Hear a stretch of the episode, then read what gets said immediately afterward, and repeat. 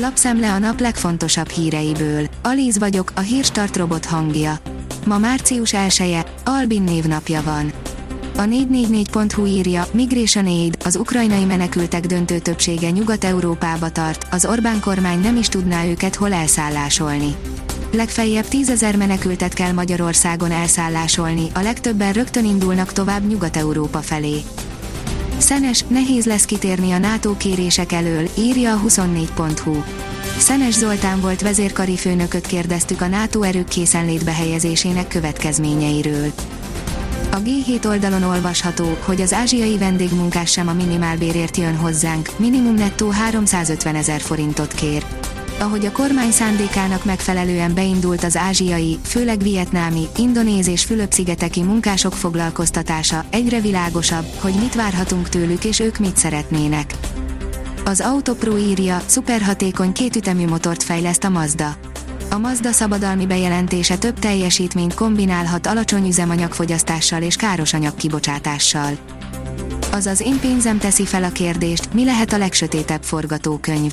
Az orosz-ukrán konfliktus gyors diplomáciai lezárásának legfeljebb 10%-os az esélye, állítja elemzésében az Euler Hermész hitelbiztosító és az Allianz Research. Szerencsére a legdurvább, általuk elsötétítési forgatókönyvnek nevezett kilátás is elég valószínűtlen. A napi.hu oldalon olvasható, hogy Monaco is felvette a kesztyűt a szupergazdag oroszok ellen. Befagyasztja egyes szupergazdag orosz állampolgárok vagyonát és szankciókat is kivet rájuk a vagyonosok kedvenc adóparadicsoma, Monaco. A magyar mezőgazdaság szerint a strappa bíró mediterrán gyógyító bokor. Sokan szeretnének egy kis egzotikumot csempészni a kertjükbe. Ehhez a füge kiváló választás, hiszen fiatalon ugyan kicsit fagyérzékeny, de alig vannak már kemény teleink, amikor komolyan visszafagyna. Hamar nagyobb bokorrá, vagy alakítva fává nő, és sokoldalúan felhasználható gyümölcsével örvendeztet meg. A hírklik szerint vezércsere távozik Varga Judit férje a Diákhitelközpont éléről. A Magyar Fejlesztési Bank csoporthoz tartozó Diákhitelközpont ZRT vezérigazgatója, Magyar Péter saját kezdeményezésére, közös megegyezéssel távozik a cég éléről. A vezérigazgatói feladatokat kettől Havelda Balázs, a társaság pénzügyi vezérigazgató helyettese veszi át, tájékoztatta az MFB az MTI-t. Az ATV kérdezi, Ukrajnába küldené csapatait a cseh államfő. Milos Zeman cseh államfő a szóvivője szerint pozitívan viszonyul ahhoz a lehetőséghez, hogy cseh állampolgárok törvényes kivételt kaphassanak, és Ukrajnába utazhassanak harcolni.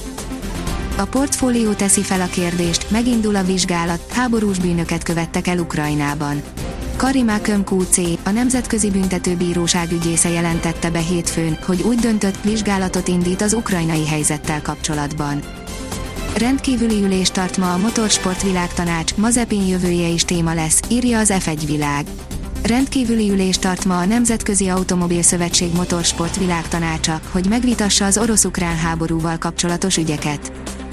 A 24.hu írja, nem hajlandó oroszok ellen játszani. Azt várja, hogy a versenyeket szervező szövetség tegye meg a szükséges lépéseket. A magyar nemzet szerint a válogatott ezúttal tényleg tudott tanulni egy kínos vereségből. Nem várt bravúrral rukkolt elő a magyar férfi kosárlabda válogatott azzal, hogy világbajnoki selejtezőn 88-84-re Podgoricában tudott nyerni Montenegró ellen.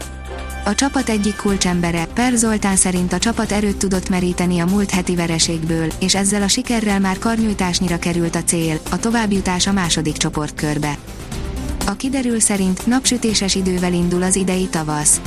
Anticiklon alakítja hazánk időjárását. Ennek köszönhetően száraz időre és sok napsütésre számíthatunk a következő napokban. A Hírstart friss lapszemléjét hallotta.